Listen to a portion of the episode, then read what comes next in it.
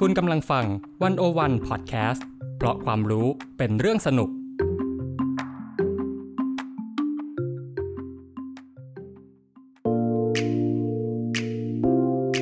Presscast เข้าถึงสื่อเข้าใจสื่อในยุค disruption สื่อจะอยู่รอดไหม จะปรับตัวอย่างไร ภาวันธนาเลิศสมบูรณ์ คุยทุกเรื่องกับตัวจริงของวงการสื่อมวลชน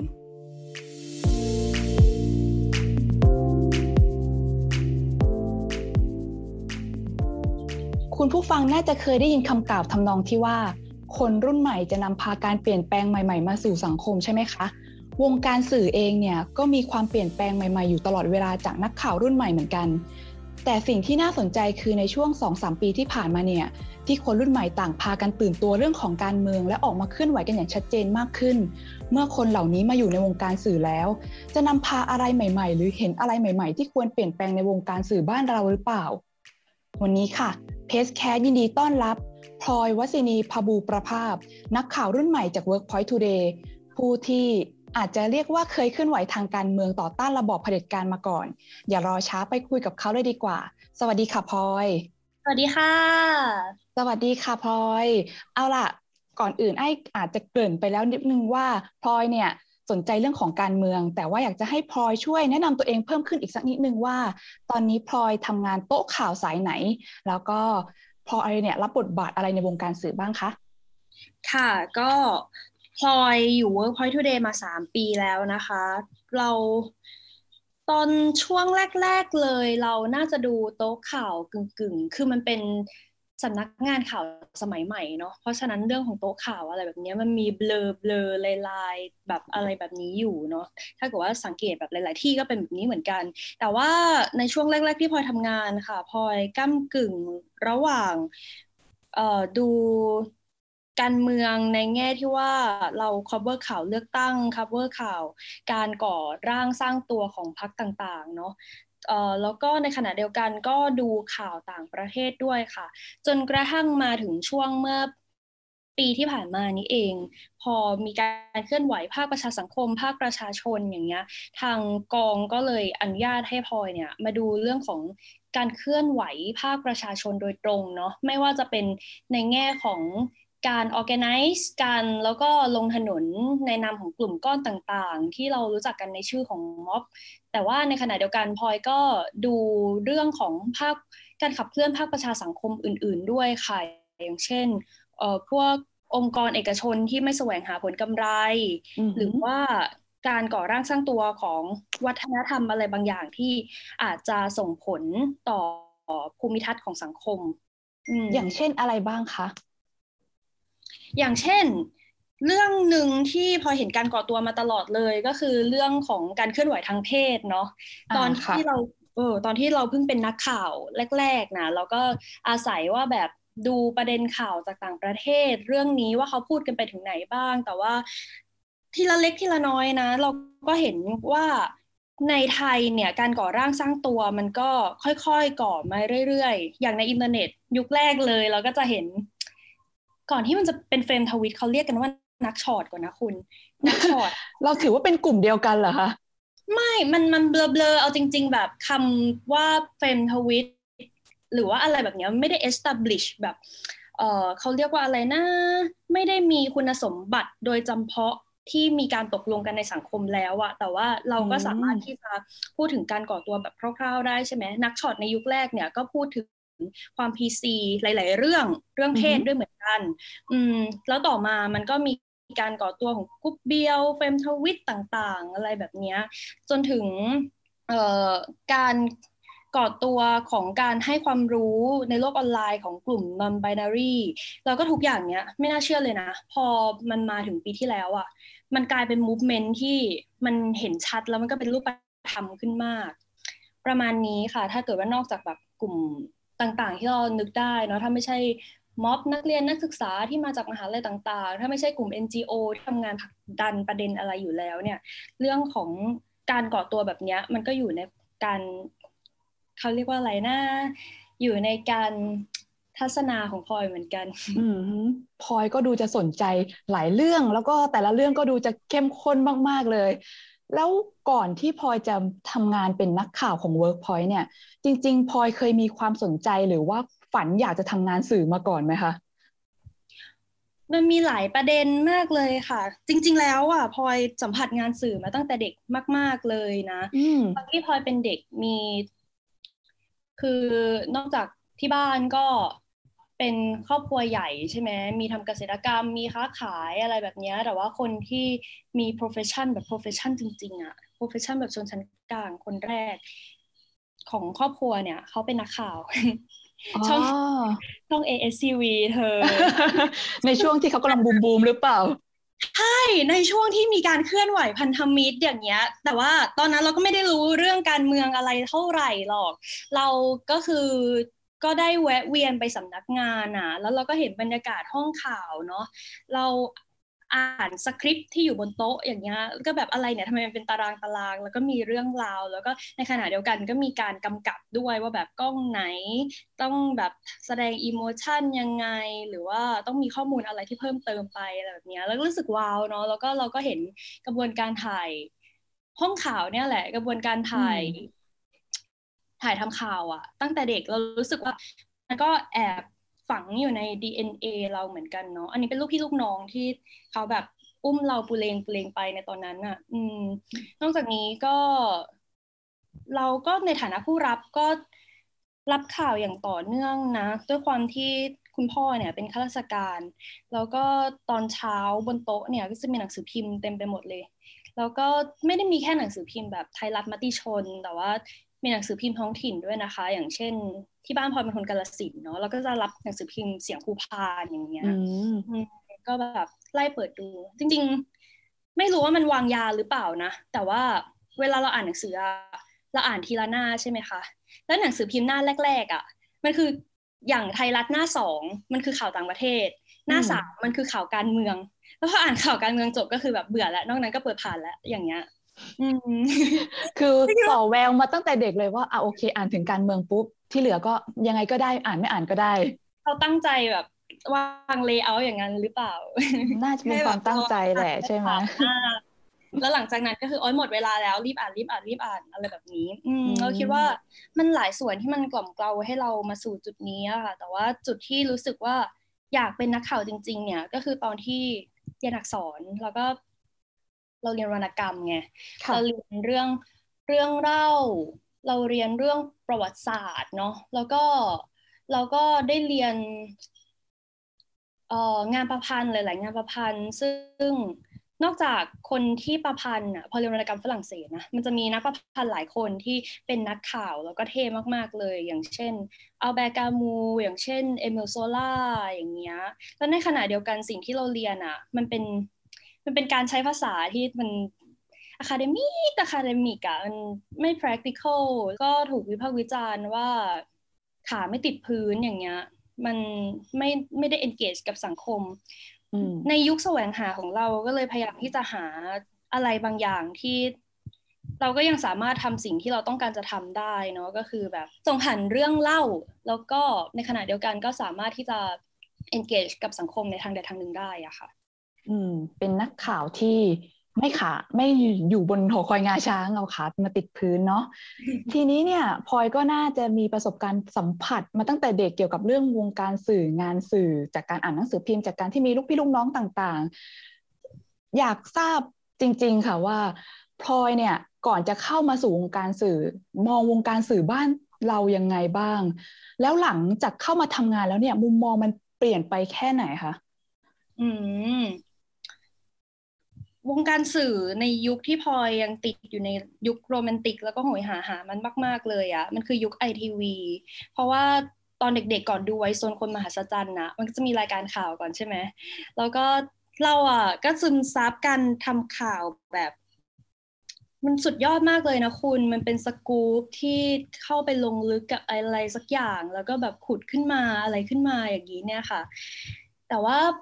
ก็ปฏิเสธไม่ได้ว่าพอโตขึ้นแล้วมันก็ไม่ค่อยมีบรรยากาศแบบนั้นเนาะปฏิสัมพันธ์ของเรากับข่าวก็แค่เป็นข่าวรายวัน แล้วก็ด้วยวัยด้วยมั้งมันก็ไม่ค่อยได้อ่านข่าว ที่มันมีลักษณะเจาะขนาดนั้นแล้วแต่ว่ามันมีสิ่งที่น่าสนใจอยู่นะ ก็คือในช่วงที่เรากำลังเริ่มเป็นวัยรุ่นนะคะสำนักข่าว niche niche สำนักข่าวเฉพาะกลุ่มอย่างเงี้ย หรือว่าสำนักข่าวออนไลน์ที่ เริ่มที่จะแบบกลับมา experiment อะไรใหม่ ๆ มันก็เริ่มกลับมา เพราะฉะนั้นเอ่อถ้าจะถามว่าวงการสื่อในความคิดของพลอยมันเป็นยังไง เรารู้สึกว่ามันไม่หยุดนิ่งเลยค่ะ คือในแง่หนึ่งเราก็มีภาพของสื่อหลักอย่างที่หลาย ๆ คนจำแหละเนาะว่าขยับตัวช้าแต่ข่าวรายวัน แล้วก็น่าผิดหวังในเรื่องของการตรวจสอบ ถ่วงดุลอะไรแบบนี้แต่ว่าในขณะเดียวกันเราก็มองว่ามันก็เป็นพื้นที่ที่กว้างใหญ่มากๆที่ยังรอการทดลอง รอการนำโมเดลใหม่ ๆ มา เพื่อที่จะพัฒนาเพื่อที่จะหาเส้นขอบฟ้าของการทำสื่อ อืม มันยังเหลืออยู่กว้างมาก ๆ แล้วมันก็ต้องการการเข้ามา เอ่อ ทำนุบำรุงหรือว่ามาแบบไถหวานเพื่อให้มันผิดดอกออกผลน่ะ อืมนั่นก็เป็นเรื่องของอาจจะเรียกได้ว่าวิธีการนำเสนอ หรือว่ารูปแบบการนำเสนอเนาะทีนี้อยากชวนคุยเจาะลงไปอีกนิดนึงก็คือ เรื่องของการเมืองนี่แหละ เพราะว่าถ้าเกิดติดตามข่าวก็จะพบว่าในช่วงสองสามปีที่ผ่านมาเนี่ย การเมืองเป็นสิ่งที่นำเสนอยากมากสำหรับสื่อหลาย ๆสำนัก แล้วก็ ฝั่งนักเรียนสื่อเนี่ยก็เคยมีการเคลื่อนไหวประมาณว่าเอออยากจะเรียกร้องให้สื่อเนี่ยออกมาทำหน้าที่ตรวจสอบรัฐบาลหรือว่าช่วยเหลือประชาชนจริง ๆนำเสนออย่างตรงไปตรงมาจริง ๆ ซึ่งไอ้ก็เลยไม่แน่ใจว่าพลอยเนี่ยมองประเด็นนี้อย่างไร ถ้าเกิดมองจากในมุมของคนนอกที่ยังไม่ได้เข้ามาทำงานแล้วหลังเข้ามาทำงานแล้ว อืมอย่างแรก เลยก็คือเราจำไม่ค่อยได้แล้วแหละ เพราะว่าเราเข้ามาในวงการสื่อเนี่ย มันก็สี่ห้าปีมาแล้วเนาะแต่ถ้าเกิดว่านึกย้อนเข้าไปตอนนั้นน่ะ ต้องบอกว่าสังคมมันไม่ได้เหมือนทุกวันนี้ มันคือในแง่หนึ่งอะเราก็ตื่นขึ้นมาแล้วก็มองเห็นอะไรอะไรชัดกว่าคนอื่น ไม่กี่ปีเท่านั้นเองเนาะ แต่ในขณะเดียวกันสังคมรอบข้าง มันไม่ได้มีบรรยากาศของการเรียกร้องอย่างนี้เนี่ยค่ะ เรารู้สึกว่า แต่ก่อนเนี่ย อย่าพูดถึงสื่อเลยนะ แค่บรรยากาศหลังรัฐประหาร แล้วจะพูดวิพากษ์วิจารณ์คอสช ในฐานะตัวบุคคลหมายถึงออกไปพูดตามร้านตามตลาดตามร้านกาแฟ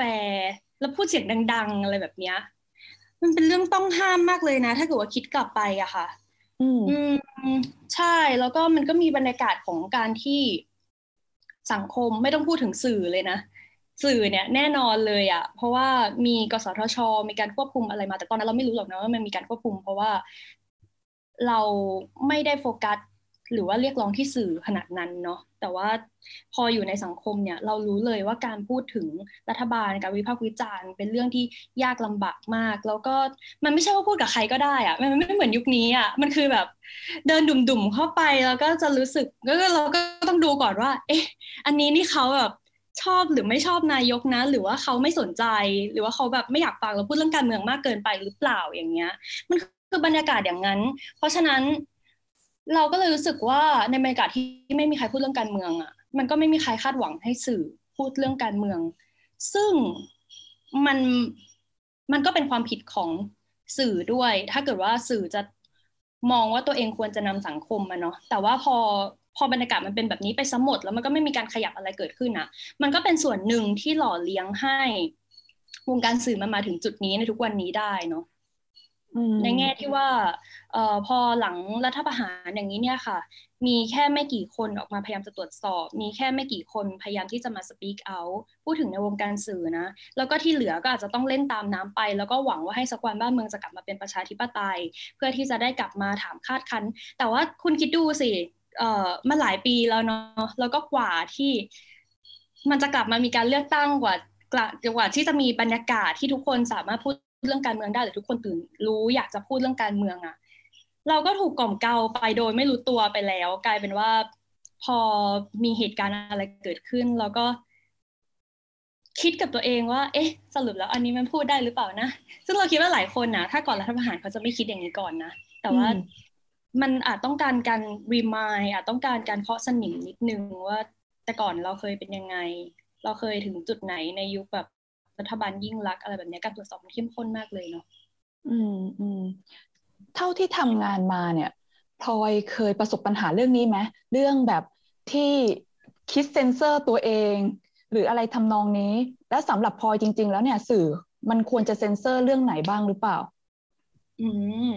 ค่ะ โอ้ อันนี้เป็นคำถามที่ challenge มากเลยเนาะ แล้วเราก็ต้องแบบแบไตของตัวเองไปหมดเลย เรารู้สึกว่าในช่วงสองสามปีแรกของการทำงานของเราเนี่ยค่ะ มันมันก็คือคือเราคาบเกี่ยวเนาะในช่วงรัฐบาลคอสช กับรัฐบาลที่มีการเลือกตั้งเอ่อในช่วงที่กฎหมายหลายตัวเนี่ยกำลังปลดล็อก เรารู้สึกว่ามันต่างกันมากเลยนะ ตอนที่มันยังเป็นรัฐบาลคอสช อยู่เนี่ยค่ะเอ่อมันเหมือน ความไปทางไหนมันก็รู้สึกเหมือนจะเจอตอไปหมดเลยอะแล้วมันก็ประกอบด้วยหลายอย่าง ด้วยความที่เราเป็นคน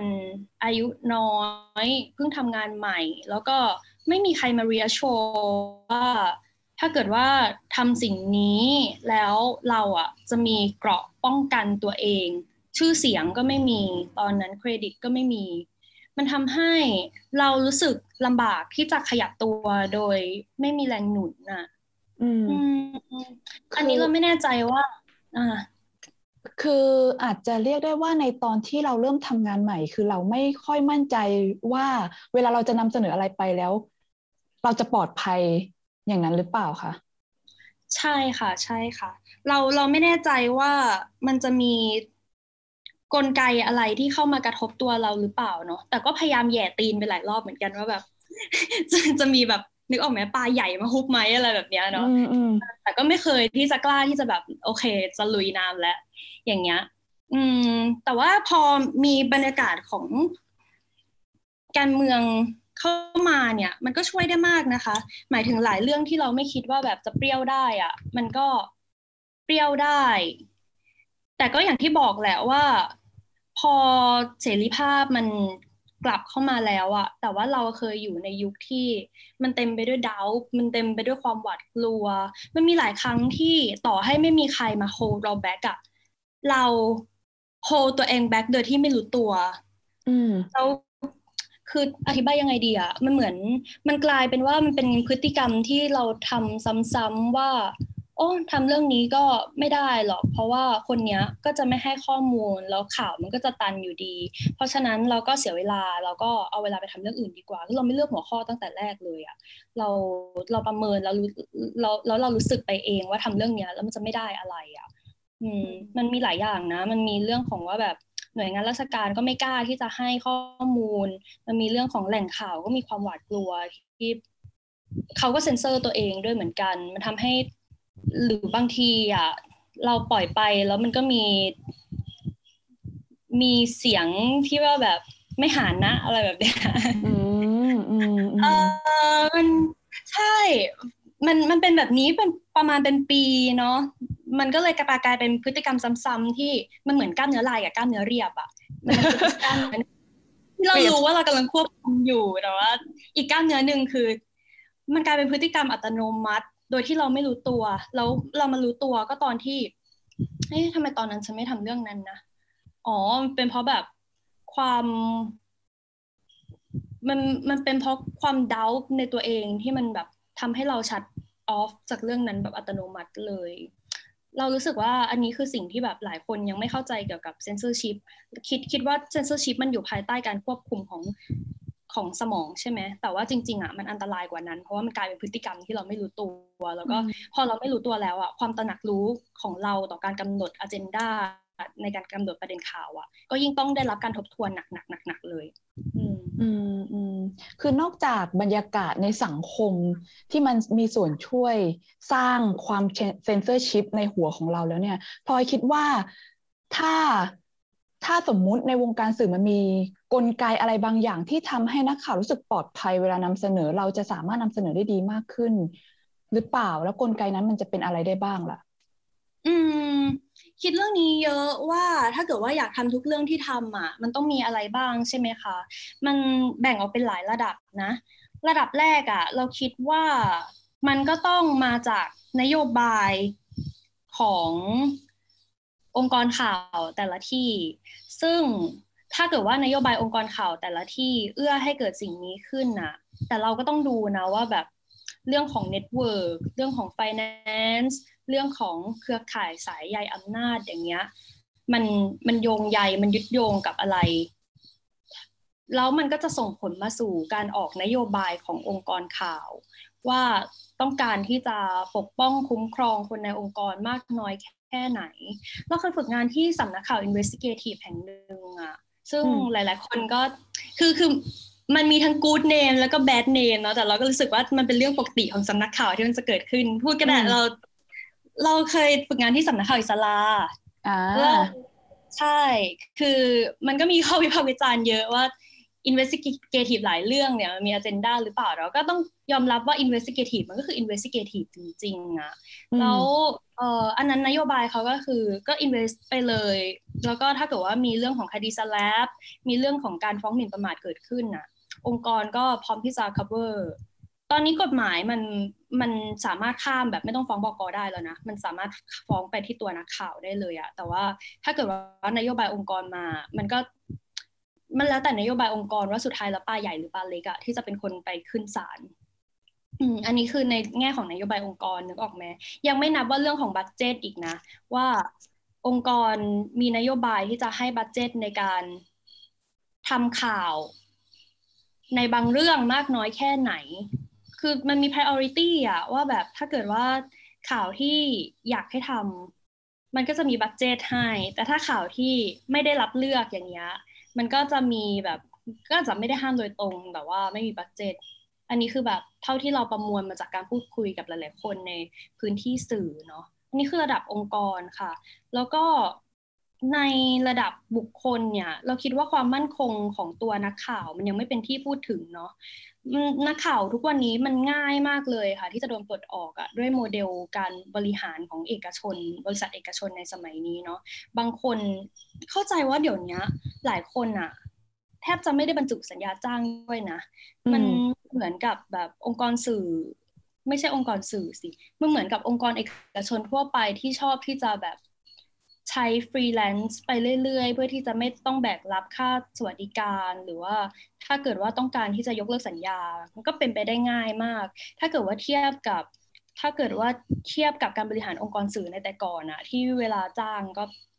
ทบจะเป็นการจ้างตลอดชีวิตเลยอย่างนี้เนี่ยค่ะ เพราะฉะนั้นแล้วความไม่มั่นคงในฐานะทางเศรษฐกิจและสังคมของตัวนักข่าวเนี่ยก็เป็นเรื่องหนึ่งที่มันดึงนักข่าวจากการทำในประเด็นที่มันท้าทาย อืม มันไม่รู้จะอธิบายยังไงดีอะค่ะ แต่ว่าพอมาต้องมาห่วงปากห่วงท้องเนาะมันก็มีเปอร์เซ็นต์สูงมาก ๆ เลยใช่ไหมที่ถ้าเกิดว่ากลัวว่า เงินที่มันเลี้ยงปากท้องหายไปอะมันก็แล้วทำไมเราต้องไปแลกล่ะแล้วก็รักษาเก้าอี้ดีกว่าไหมอย่างเงี้ยยิ่งช่วงเศรษฐกิจไม่ค่อยจะดีด้วยแล้วเนาะเรื่องปากท้องก็เป็นเรื่องสำคัญมาก ๆสำหรับคนทำงานหลายคน เพราะฉะนั้นเรารู้สึกว่ามันต้องมีกลไกในการปกป้องนักข่าวออกจากการเลิกจ้างงานมิชอบอะอย่างเช่น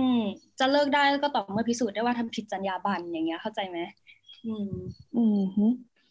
โอเค อยากจะย้อนกลับมาสู่ชีวิตในฐานะนักข่าวของพลอยบ้างนิดนึงเนาะ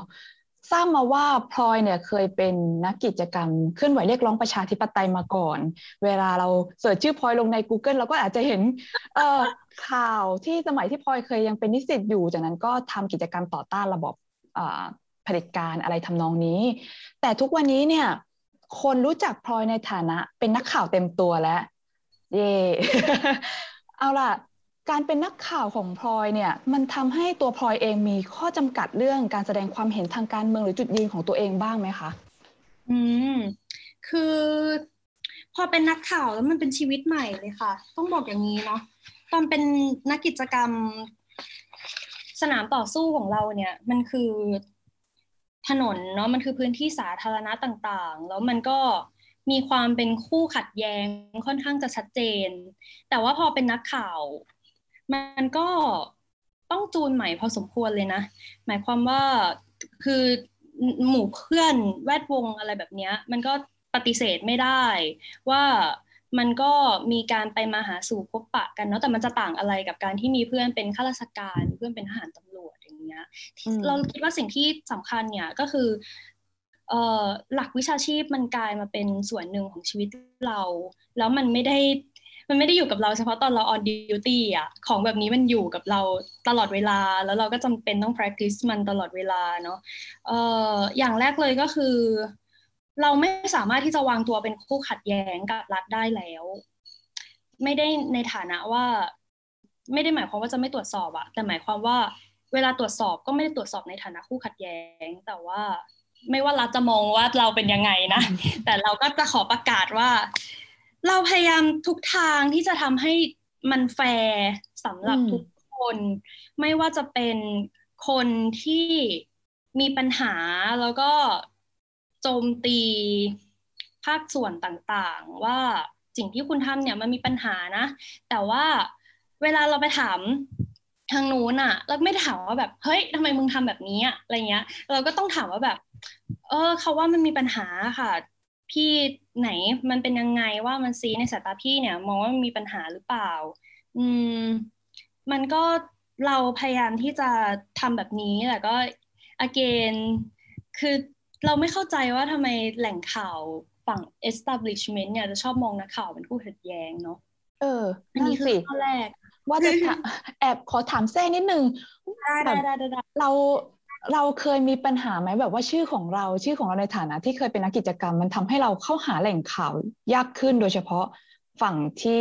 มีความเห็นต่างจากเราอะไรอย่างนั้นอะแบบพอเป็นนักข่าวมาจากที่นี่คนนี้ไม่เอาอะไรอย่างนั้น อ่า คือตอนพลอยเป็นนักกิจกรรมเนี่ยต้องบอกก่อนนะว่ามันเป็นนักกิจกรรมนูกู เธอมันไม่ได้โด่งดังเป็นแกนนงแกนนำอะไรแบบนี้เพราะฉะนั้นมันก็ต้องแบบเซิร์ช Google พอสมควรถึงจะรู้ใช่ไหม คนที่จำพลอยได้อะ จริง ๆ แล้วมีแต่สืบกับสันติบาลเท่านั้นแหละแล้วก็แบบแล้วเวลาเป็นลงแหล่งข่าวอะเขาก็จะมาทักเหมือนมาเช็คเราอะไรแบบเนี้ย แต่เราอะก็ต้องดีแคลร์ไปตามตรงว่าหนูเป็นนักข่าวแบบมาทำข่าว แล้วก็ อันนี้ในแง่หนึ่งการที่เราอยู่ในสนามอะนอกจากโดนจับจ้องโดยผู้ชมแล้วอะคนพวกนี้ก็เช็คเราเหมือนกันว่าเราเป็นนักข่าวหรือเปล่า เพราะฉะนั้นการคอนดักต่างๆ มันก็จำเป็นมาก ๆ เลยที่จะต้องทำไปในนามของเอ่อ code of conduct ในฐานะสื่ออะอืมแต่ว่าถ้าเกิดว่าถามว่าภาคเอ่อ establishment เวลาเราขอสัมภาษณ์แล้วมันยากมากไหม เราอะ คิดว่ามันไม่ได้ยาก เพราะว่ามันเป็นเราไปขอสัมภาษณ์ แต่มันยากตั้งแต่เป็นนักข่าวไปขอสัมภาษณ์แล้ว มันมีภาพอะไรบางอย่างที่มันไม่ได้มองว่าสื่อเป็นตัวกลางหรือว่าแบบไม่ใช่ผู้ขัดแย้งอะมันมันน่าเสียดายที่ภาพสื่อในหัวมันมันปนความเป็นคู่ขัดแย้งมานิดนึงอืมเหมือนแบบผู้มีอำนาจเขาก็จะตั้งแง่เราบางอย่างเมื่อเราประกาศตัวเป็นนักข่าวถูกต้องไหม ใช่ใช่เราต้องอาศัยการคอนวินส์พอสมควรเลยนะว่า เนี่ยหนูทำชิ้นนี้อยู่ค่ะ แล้วคิดดูสิมันมีแต่เสียงฝ่ายไม่เห็นด้วยทั้งนั้นเลยนะ ถ้าเกิดว่าไม่มีเสียงพี่อะมันก็มันก็มันก็จะไม่ใช่งานที่มันเป็นกลางใช่ไหมแล้วหนูก็จะออกไม่ได้นะ อย่างเงี้ย อืมอืมแล้วบางคนก็รับฟัง บางคนก็โอเค บางคนก็ ก็น่าเสียดายเราเราก็ต้องโชว์ว่าอ๋อติดต่อไปแล้วค่ะ แต่ว่าเขาอะไม่ไม่สะดวกให้ข้อมูล อะกลับมาที่เรื่องแสดงความเห็นทางการเมืองบ้าง พอนักข่าวมันเป็นส่วนหนึ่งในชีวิตของเราแล้วพลอยมีอะไรอยากจะเสริมจากประเด็นเมื่อกี้บ้าง อืมอืมอืมอย่างแรกเลยก็คือ เวลาเราทำทุกอย่างแล้วเราต้องทำตาม code of conduct ในฐานะนักข่าวใช่ไหมแต่พลอยรู้สึกว่ามันไม่ยากนะ ในการที่ว่าแบบ คือถึงแต่ก่อนเราเคยชูสามนิ้วก่อนที่การชูสามนิ้วมันจะกลายมาเป็น สัญลักษณ์ที่แมสขนาดนี้อะแต่ว่ามันไม่ยากเลยว่าพอเป็นนักข่าวแล้ว การห้ามตัวเองไม่ให้ชูสามนิ้วเนี่ย มันก็เป็นอะไรที่ง่ายมากเลยอะเพราะว่าเราก็ต้องการที่จะ commit กับวิชาชีพตัวเองอย่างเงี้ย อืม เราพอเรามานึกดูว่าแบบ ถ้าเป็นนักข่าว BBC นักข่าวนิวยอร์กไทม์หรือว่านักข่าวที่ได้รับการยอมรับว่าเป็นมืออาชีพอะเขาก็คงไม่ทำเหมือนกัน แต่ว่า เรารู้สึกว่าพูดอย่างนี้ไม่รู้ผิดหรือเปล่านะ แต่เรารู้สึกว่างานเคลื่อนไหวกับงานข่าวมันมีอะไรคล้าย ๆ กันนะ อย่างแรกเลยก็คือมันมันมีความต้องการที่จะเห็นอะไรบางอย่างในสังคมเปลี่ยนแปลงเนาะแล้วก็พยายามที่จะสื่อมันออกมาด้วยวิธีด้วยภาษาที่แตกต่างกัน ซึ่งอันนี้เนี่ยแหละที่มันแบ่งเราออกจากชีวิตเก่าอะ เราภาษาที่เราต้องใช้ทุกวันนี้มันเป็นภาษาที่มันต้องมีความเป็น professionalism มันต้องมีความเป็นวิชาชีพ เพราะว่า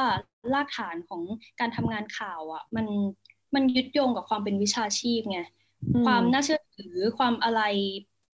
อย่างเงี้ยมันมันไม่ได้มาจากการที่เราจะแบบลากลำโพงไปตามท้องถนน แล้วก็แบบด่าไปเรื่อยๆ อย่างเงี้ย อันนั้นมันเป็นบทบาทของนักเคลื่อนไหวเนาะ แต่ในบทบาทของนักข่าวอะ่ะมันมันมี tools ต่างๆ มันต้องใช้ชุดข้อมูลแฟกต์มันต้องอาศัยความเรียบเรียงข้อมูล แล้วมันก็ต้องถูกเช็คถูก verify แล้วมันก็ต้องถูก balance แต่ว่าถามว่าปลายทางมันต่างกันไหมอะมันก็เหมือนอาชีพอื่น ๆ ในสังคมที่ว่าสุดท้ายแล้วปลายทางอะมันก็คือการที่ต้องการที่จะเห็นอะไรที่มันผลิดอกออกผลมาจากผืนแผ่นดินนี้อะอืมมันเรื่องเรื่องเรื่องสไตล์การ แสดงออก เนี่ยแหละที่มันต่างนอกเหนือจากเรื่องจุดยืนเนาะอืม แล้วจากการทำงานในฐานะนักข่าวเนี่ย เปลี่ยนมุมมองของพลอยที่มีต่อเรื่องการเมืองหรือการเคลื่อนไหวไปยังไงไหมคะเปลี่ยนมากค่ะ เราเราไม่แน่ใจว่ามันเป็นแค่แค่พร้อมเป็นเราหรือว่ามันมันเป็น อย่างนี้จริง ๆ เนาะแต่ว่าตอนที่ทำงานเคลื่อนไหวเนี่ยค่ะ ด้วยความที่จุดยืนอะมันอยู่ตรงข้ามไปแล้ว เพราะฉะนั้นเรื่องของความคิดเรื่องของไอเดียเรื่องของ point of view อะมันก็จะมองในฐานะคนที่อยู่ตรงข้ามกันนะแล้วมันก็จะมีความแต่เด็กยุคนี้ไม่เป็นแล้วมั้งเด็กยุคนี้ก็น่าจะแบบมีความตื่นรู้ทางข่าวสารเนาะแต่เราจะบอกว่ามันมันก็มีความตั้งแง่อยู่ไกลๆนะตั้ง ป้อมว่าเอออันนี้ไม่น่าไว้วางใจเลย เพราะฉะนั้นถ้าเกิดว่าฝั่งที่เราตั้งป้อมด้วยเนี่ยพยายามที่จะคอนวินส์เราอะไรต่างๆ เนี่ย หรือว่าพยายามที่จะอธิบายเราต่างๆอะเขาก็ต้องใช้ความพยายามเป็นพิเศษในการที่จะแบบทำให้เราเปิดรับเนาะแต่พอเป็นนักข่าวอะ เวลาที่ลงสนามนะ ต้องแบบทำสมาธิแล้วก็โอเค เราจะเปิดใจให้กว้าง เราจะรับฟังทุกคน เราจะเป็นผู้ฟังที่ดี แล้วก็ เราก็จะทำความเข้าใจกับสิ่งที่เขาพูดจริง ๆ นะ ว่ามันเกิดมาจากอะไรมันมาจากฐานคิดแบบไหน เพื่อที่เวลาเราสื่อสารออกไปเนี่ย มันจะได้สื่อสารโดยที่มันเป็นเสียงที่เขาต้องการให้มันเป็นจริง ๆ ในงานชิ้นหนึ่งที่มันต้อง balance กับเสียงอื่นมากมายอย่างเงี้ยซึ่งไม่รู้สิเพื่อนๆก็จะวิพากษ์วิจารณ์ว่า ก็ทำตัวเป็นกลางแต่เราคิดว่ามันมันไม่ใช่เป็นกลางอะมันคือความ professional อะ อืมอืม มีเรื่องไหนไหมที่แบบต่อก่อนก่อนจะมาทำงานเป็นนักข่าวคิดอย่างหนึ่งพอ มาทำงานนักข่าวปุ๊บเออ ได้ยินได้ฟังอะไรแล้วเปลี่ยนความคิดเราไปเลยยังลองยกตัวอย่างให้ฟังได้ไหมอืม เรื่องระบบราชการเป็นต้น คือเราอะ ก็เป็นคนหนึ่งที่โตขึ้นมาในสังคมเนาะแล้วเราก็มองว่าระบบราชการเนี่ย มันเชื่องช้าอึดอาด เพราะว่าหลาย ๆ อย่างอาจจะเพราะเป็นตัวบุคคลด้วย เพราะว่า การบริหารที่ไม่มีประสิทธิภาพอย่างนี้เป็นต้นเนาะแต่ว่าพอเรามาทำงานจริง ๆอะ่ะ เรารับรู้ถึงความซับซ้อน ซึ่งจริง ๆ แล้วมันแย่กว่าเดิมอีกเนาะอ้าวเปลี่ยนเป็นอีกแบบหนึ่งแก้ง่าย ๆ แต่ว่าเรามีความเข้าอกเข้าใจมากขึ้น หมายความว่าเราอะ ได้มาสัมผัสกับข้าราชการใหม่ ๆ ที่มีความพยายาม มีความต้องการที่จะอินพุตมีความต้องการที่จะ เปลี่ยนแปลงระบบราชการใหม่ให้ทันสมัยให้ทันโลกอย่างนี้เนี่ยค่ะ หรือแม้กระทั่งผู้บริหารระดับกลางนะ เราก็พบว่าหลาย ๆ คนอะคือแบบภาพข้าราชการเลยก็จนถึงแบบไดโนเสาร์ข้ามครืออะไรแบบนี้แต่จริง ๆ ในภาคราชการมีผู้บริหารระดับกลางหลายคนมาก ๆ ที่ก็ต้องการที่จะทำให้องค์กรน่ะมันคล่องตัวมันสะดวกแล้วก็บริการประชาชนได้ง่ายขึ้น เราพบว่า เราเลิกมองปัญหาในลักษณะตัวบุคคลไปเลยอะเรารู้สึกว่าสิ่งที่มันครอบงำระบบราชการอยู่อะมันเป็นอะไรที่ใหญ่มากๆ มันเป็นองค์พายกมันเป็นเหมือนสนิมที่เกาะกินไปหลาย ๆ ที่จนทำให้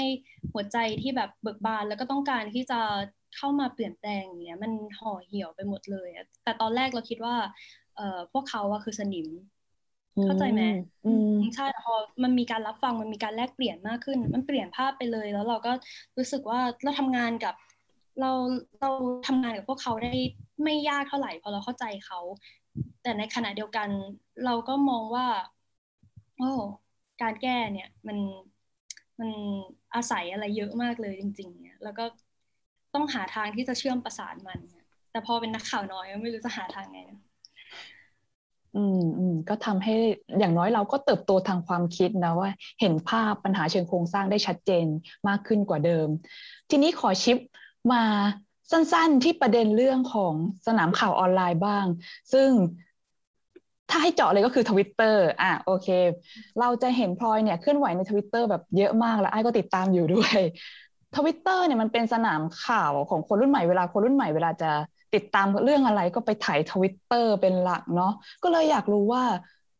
คนเป็นนักข่าวที่ทำงานบนทวิตเตอร์เป็นหลักอย่างพลอยเนี่ยพลอยรู้สึกว่าบนทวิตเตอร์มันมีความท้าทายอะไรบ้าง มากเลยค่ะ ความท้าทายในทวิตเตอร์อย่างแรกเลยเนาะมันก็คือ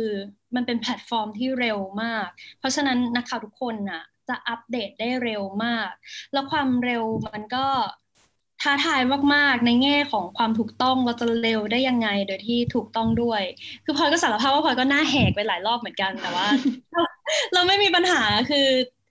เราโอเคที่พอมีการท้วงแล้วต่อให้รีเป็นพันรีแล้วอะถ้าเกิดว่าข้อเท็จจริงมันผิดจริง ๆ แล้วก็ขอโทษค่ะเออแต่แต่ก็พยายามเช็คอย่างดีที่สุด double check อะไรแบบนี้เนี่ยนะ ในขณะเดียวกันมันเป็น มันเป็นพื้นที่ที่มันสร้างความเข้าใจผิดได้ง่ายมากเลยอะ่ะ มันต้องอาศัยทักษะการสื่อสารที่ดีมาก ๆ ด้วยการการสื่อสารในตัวอักษรที่จำกัด แล้วก็ถ้าเกิดว่าอยากได้ข้อมูลเพิ่มอะ่ะ ก็ต้องเปิดเทรดไป แถมเทรดพวกเนี้ยพอรีทวีตไปอะ มันก็ไม่เห็นนะ มันก็เห็นแต่แบบต้นต้นโพสที่มันถูกรีไป มัน มันง่ายที่มันจะ mislead เพราะฉะนั้นเราก็ต้อง calculate ดีๆ ว่าในโพสต์หนึ่งเนี่ย ต้องมีอะไรบ้าง ถ้าเกิดว่าจะให้ทบทวนตัวเองด้วยการยกตัวอย่างความผิดพลาดของตัวเองเนี่ย ก็คือมันมีอยู่ครั้งหนึ่งตอนที่โอ้มันเราเราทวีตประเด็นสุ่มเสี่ยงสองประเด็นหนึ่งก็คือ มันเป็นสองประเด็นที่มันมาพบปะกันพอดีเนาะก็คือประเด็นหนึ่งสองกับไอดอลก็คือเคเชอร์ปางอะ ที่มีที่ที่ที่มีการปล่อยเอกสาร ที่ต่อมาก็มีการตั้งข้อสังเกตว่ามันเท็จหรือเปล่า แล้วเรื่องก็เข้าสู่ชั้นการสืบสวนสอบสวนไปแล้วว่าเอกสารนี้มันเท็จหรือเปล่า แต่ว่าคือตอนนั้นอะทุกคนเข้าใจว่าคุณเชอปรางเนี่ย เป็นคนแจ้งหนึ่งหนึ่งสองมันมีการเข้าใจผิดกันอยู่ช่วงหนึ่งเลยทีเดียวว่าเออไอดอลของเราที่มีคนติดตามหลายคนเนี่ย แจ้งหนึ่งหนึ่งสองกับคนอื่นอะไรอย่างนี้ ใช่ แต่ว่าเราอะเข้าใจตั้งแต่แรกเลยนะ ว่ามันไม่ใช่ตัวเขาที่เป็นคนแจ้งอะอย่างไรก็ดีด้วยวิธีการคอนเวย์ของเราอะคือคือเราพอมันเป็นเรื่องหนึ่งสองอะเราเขียนละเอียดมากเลยนะว่า มันมีเอกสารระบุว่าเป็นหมายจากศาลอาญาพวกคำว่าแบบระบุว่าเพื่อให้เป็นแบบเป็นแบบ second cause อะ มันก็มาเต็มไปหมดเลยเนาะทำให้ที่มันไม่พอ เราก็วงเล็บว่าต่อ เราคือเราคิดว่าแบบการวงเล็บว่าต่อเนี่ยคือเซฟแล้วเพราะว่าใครเห็นคำว่าต่อเนี่ย ก็จะต้องกดดูต่อไปใช่ไหมแล้วแต่ว่าเรามาพลาดตรงที่เราเอาใจความสำคัญที่ว่า เธอไม่ได้แจ้ง มาอยู่ที่ทวีตที่สองของเทรดอย่างเงี้ยมันก็ทำให้เขาก็รู้สึก หลายคนก็รู้สึกว่าเราไม่มีความรับผิดชอบที่เราไม่เอาข้อเท็จจริงมาไว้ในอันแรก แต่ว่าอันแรกมันก็เป็นการเกริ่นว่าแบบ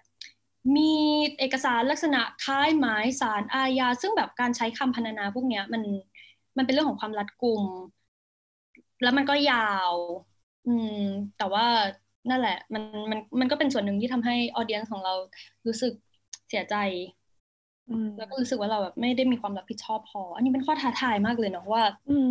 มันค่อนข้าง challenge เนาะกับการที่แบบเราต้องการจะเล่าที่มาที่ไป แต่ว่า เฮ้ย เราจะเรียงลำดับยังไงให้คนที่แบบในทวิตเตอร์ที่เสพข่าวกันเร็วมากแล้วก็เสพกันแค่ทวิตเดียวเนี่ย เข้าใจสารที่เราต้องการจะสื่อทั้งหมด มันต้องอาศัยความเป๊ะมาก แล้วก็อีกอย่างหนึ่งก็คือเอ่อมันมีเรื่องทางเทคนิคด้วยนะ อย่างเช่น เมื่อวันก่อนนะคะมันมีแฮชแท็กกราดยิงสายบุรีขึ้นมา ซึ่ง ถ้าเกิดว่าเป็นคนที่ทำงานในสามจังหวัดชายแดนภาคใต้เนี่ย เราก็จะแบบคิดสเกปติคอลไว้ก่อนนะว่ามันใช่กราดยิงจริงหรือเปล่าอะไรแบบนี้แต่ว่าคือพอเราเช็คแล้วเรามั่นใจว่ามันไม่ใช่การกราดยิง มันเป็นกรณีการวิสามันผู้ถูกกล่าวหาที่มีคดีหมายจับอย่างเงี้ย แต่ในขณะเดียวกันน่ะแฮชแท็กที่มันขึ้นเทรนน่ะ มันเป็นแฮชแท็กกราดยิง แล้วอย่างนี้ฉันต้องติดแฮชแท็กอะไร เพราะว่าถ้าเกิดว่า ติดแฮชแท็กใหม่ว่าปะทะสายบุรีอะมันก็ไม่มีคนเห็นเออมันไม่มีคนเห็นเราไม่สามารถแบบ correct สิ่งที่คนเข้าใจผิดได้ แต่ในขณะเดียวกันถ้าเราติดแฮชแท็กกราดยิงอะ มันก็หมายความว่าเราอะกำลังแบบเผยแพร่ข้อมูลที่ผิดอยู่ในทีด้วยอย่างเงี้ย ซึ่ง ถ้าเกิดว่าจะมาแบบ justify ว่า อ๋อ ที่ดิฉันใช้ hashtag กระดิง เพราะว่ามันขึ้นเทรนอยู่ค่ะแล้วเออคนจะได้มันเห็นไง แต่ว่าจริง ๆ มันไม่ใช่กระดิงนะคะอาเกนพื้นที่มันก็จำกัดอะ เออ มัน มันต้องอาศัยการ calculate เต็มไปหมดเลย มัน มัน challenge มากเลยค่ะแล้วแล้วแล้วในเคสนั้นอย่างพลอยแก้ไขปัญหายังไงคะการใช้แท็กตกลงว่าใช้แท็กอะไรกันแน่ในการเล่าเรื่องราวนี้ อืมพอเลือกใช้แท็กรัดยิงสายบุรีอะแล้วก็แต่ว่าข้อมูลในนั้นอะก็คือพยายามที่จะบอกว่า อันนี้คิดดูดีๆนะว่ามันเข้านิยามของการกัดยิงหรือเปล่าเนาะอืม เพราะว่า เอ่อแต่ว่าอันนี้พอไม่สามารถฟันธงได้ว่ามันไม่ใช่กราดยิงนะเพราะว่าข้อมูลที่มันมาถึงส่วนกลางอะ่ะ มันจำกัดมากอันนี้เป็นลักษณะเฉพาะของสามจังหวัดชายแดนภาคใต้เนาะแล้วมันก็ดึกด้วย เพราะฉะนั้นการที่จะโทรหาคนที่เอออยู่ในพื้นที่อย่างเงี้ยเป็นเรื่องที่ลำบาก แต่ว่าเราก็พยายามที่จะชี้ขึ้นมาว่าเออนิยามของการกราดยิงเป็นยังไง แล้วก็แต่พฤติการเนี่ยมันมีการวิสามันเนาะแล้วมันก็ดูเหมือนเป็นการปิดล้อมมากกว่า อืมแต่ว่าก็มีบางคนก็มา เหมือนเหมือนเขาตื่นมาทีหลังมั้ง แล้วเขาก็มาว่าอืมอันนี้ใช้แค่แท็กการ์ดยิงไม่ได้นะคะ แล้วเราก็ต้องแบบพยายามอธิบายทีละทวีนะคะว่า อ๋อ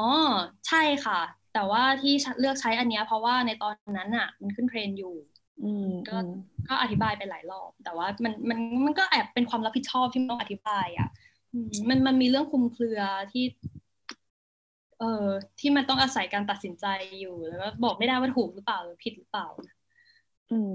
มีอีกประเด็นหนึ่งที่น่าสนใจแล้วก็รู้ไอ้ก็รู้สึกว่ามันเป็นสิ่งใหม่ของคนทำสื่อเหมือนกัน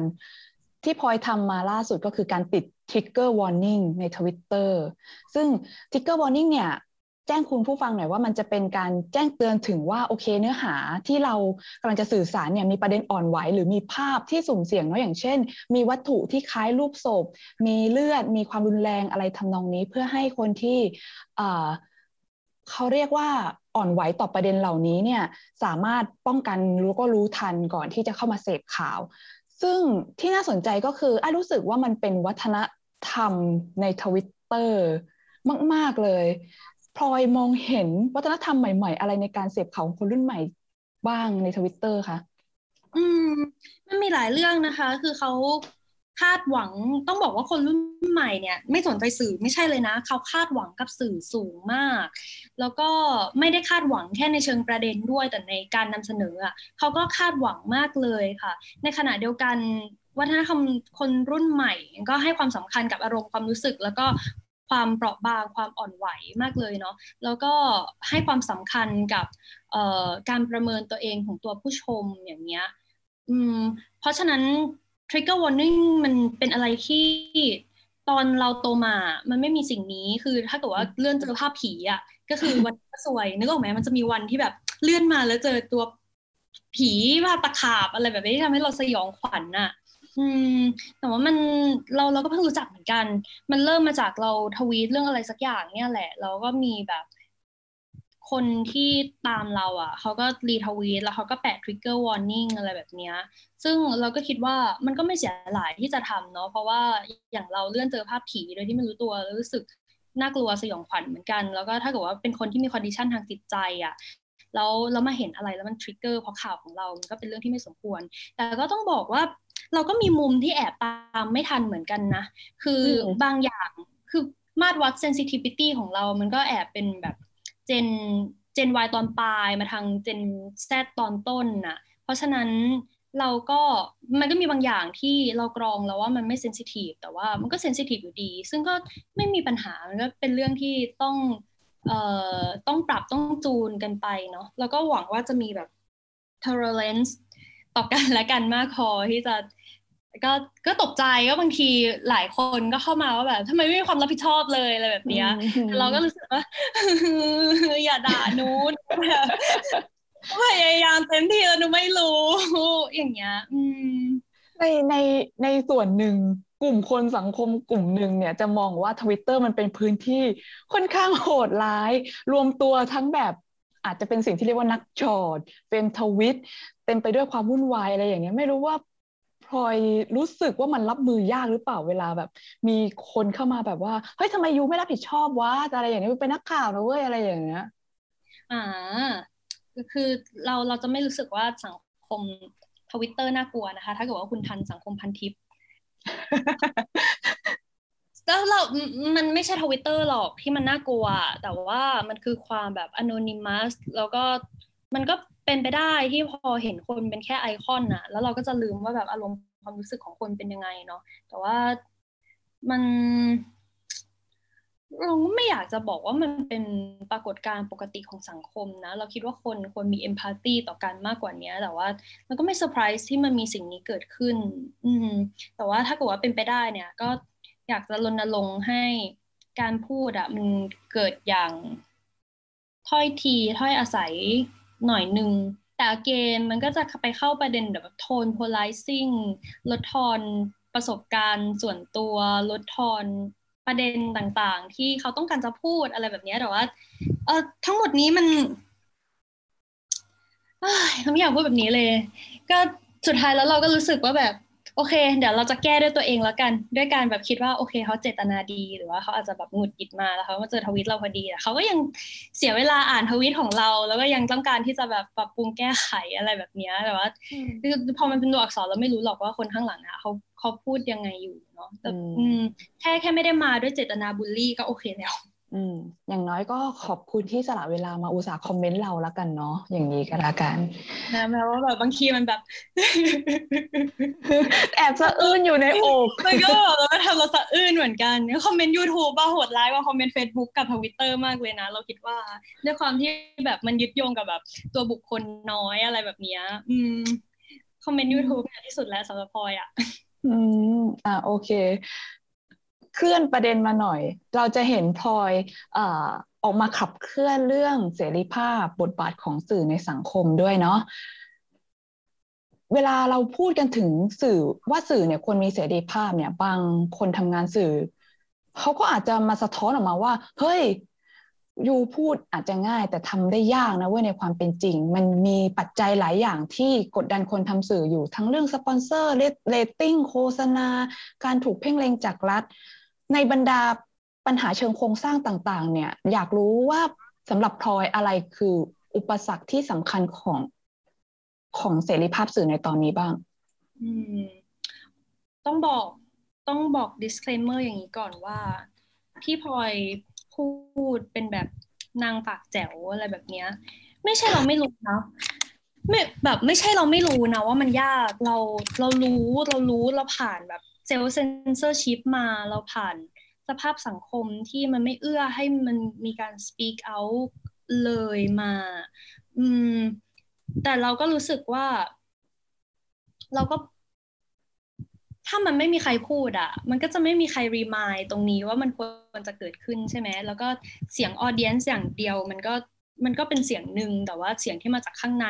มันก็สร้างพลังอีกแบบหนึ่งเนาะแล้วก็ที่สำคัญก็คือมันนะก็ช่วยชุบชูจิตใจ นักข่าวกันเองด้วยว่าแบบมองตาแล้วก็ยังมีคนเชื่อในสิ่งเดียวกันอยู่ แม้ว่าจะสามารถทำได้หรือว่าทำไม่ได้ก็ตาม แต่ว่าถ้าเกิดว่ามันไม่เริ่มพูดขึ้นมา การดิ้นรน หรือว่าการพยายามที่จะแสวงหาทางที่มันจะนำไปสู่อุดมคติอะมันก็จะไม่เกิดขึ้นเนาะเราก็เลยรู้สึกว่า from time to time เราก็ อาจจะพูดเรื่องนี้ ซึ่งก็ก็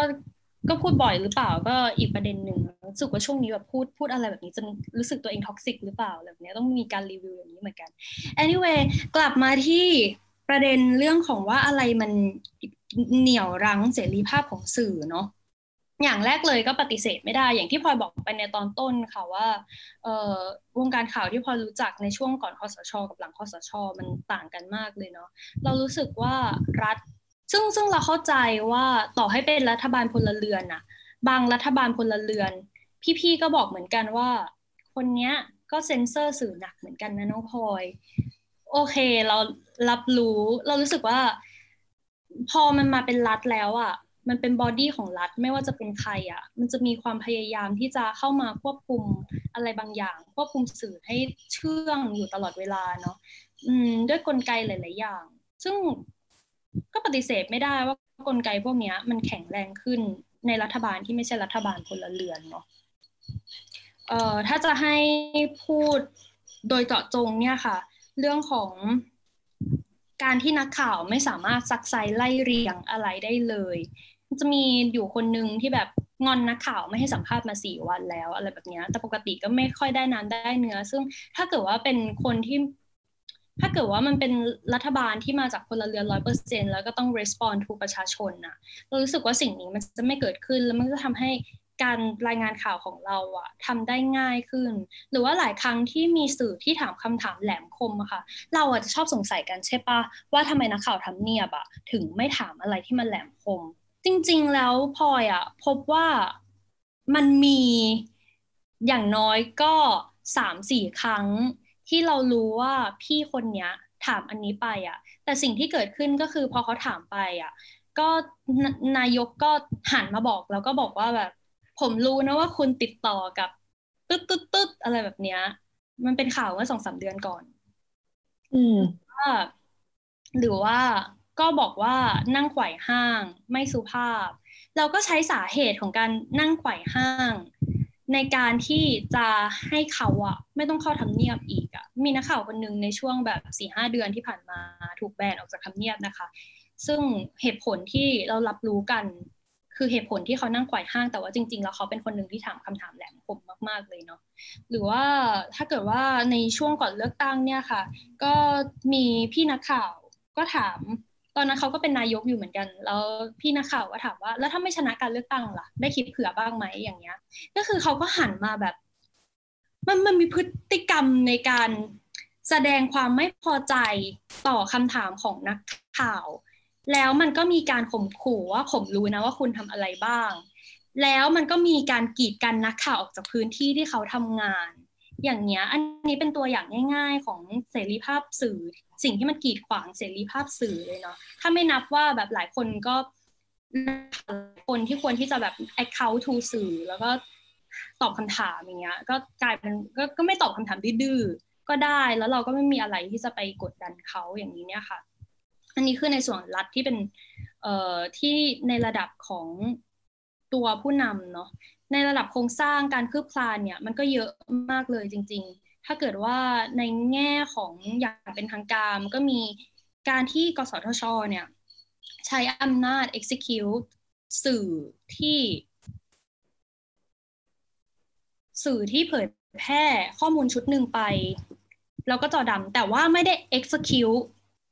ในความหมายที่ว่าเขาทำผิดจริยธรรมสื่ออะแต่ว่า execute ด้วยเหตุผลของความมั่นคง ซึ่งความมั่นคงมันถูกตีความอย่างกว้างขวาง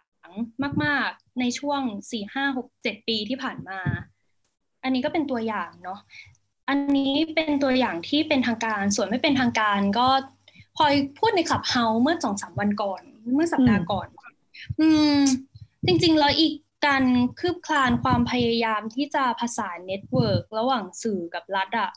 เราก็ปฏิเสธไม่ได้ว่ามันมีอยู่จริง ๆ มันมีหลักสูตรพิเศษมากมายที่ทำให้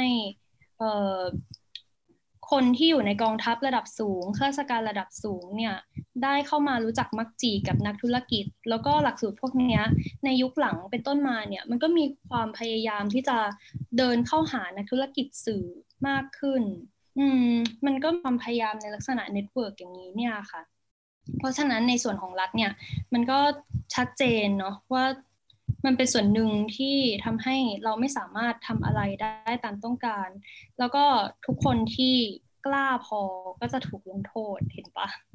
อืมอืมเหมือนเหมือนรัฐก็พยายามจะสร้าง connection อะไรบางอย่างบางอย่างกับองค์กรสื่อ ในตอนนี้ผ่านการจัดกิจกรรมนู่นนี่นั่น